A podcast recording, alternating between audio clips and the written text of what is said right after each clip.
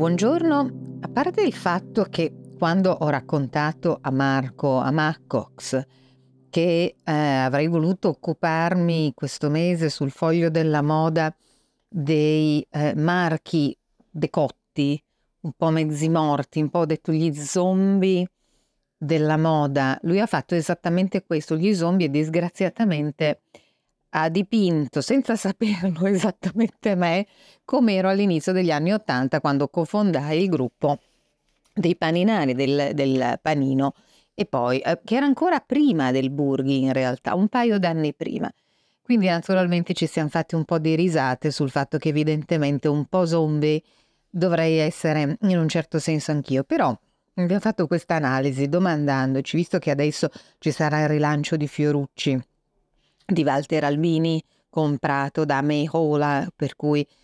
stessa, uh, dallo stesso fondo, il fondo sovrano del Qatar che adesso vende progressivamente Valentino. Uh, il gruppo uh, Elvemash attraverso Telios, che è la sua divisione, la sua azienda della chialeria, ha mm, detto di aver comprato un altro dei marchi dei paninari, che era Vuarnet, gli occhiali da sole, che erano gli occhiali da sole di Alain Delon e adesso lo sono di Vincent Cassel. Ecco, eh, tutto questo eh, sistema ehm, di recupero di marchi che hanno fatto la storia, ma talvolta l'hanno anche esaurita, se la sono esaurita, invece di investire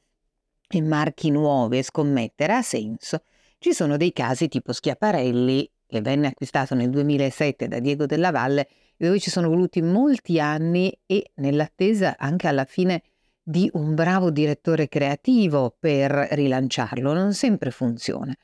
Quindi ho fatto una chiacchierata con Marco Boglione, che è il fondatore di BasicNet, come dice eh, da quando avevo eh, 19 anni io mi occupo di stracci in realtà. Um, questi stracci si chiamano robe di K, si chiamano Superga, si chiamano Keyway, uno dei cosiddetti marchi ultranoti come aspirina, come frisbee, che hanno dato il patronimico proprio ehm, a un genere addirittura. Ecco, quando vale la pena comprarli e quando no?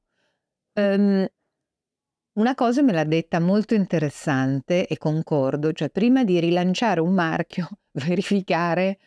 che fosse stato lanciato sul serio, perché eh, spesso eh, ci si trova, eh, sono stati tantissimi casi,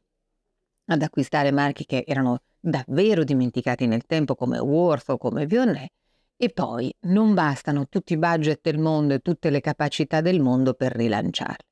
Ecco, un marchio era stato lanciato, sì, e poi bisogna avere dietro, alle spalle, un'azienda, un'azienda seria, un'azienda anche in grado di produrre. Quindi mi è venuto in mente che, per esempio, Armani avrebbe potuto in tutti questi anni forse recuperare qualche marchio antico, metterci le mani e rilanciarlo, avendo lui a disposizione un network di produttori e una grossa capacità industriale. Non l'ha mai fatto. Perché? Perché lui,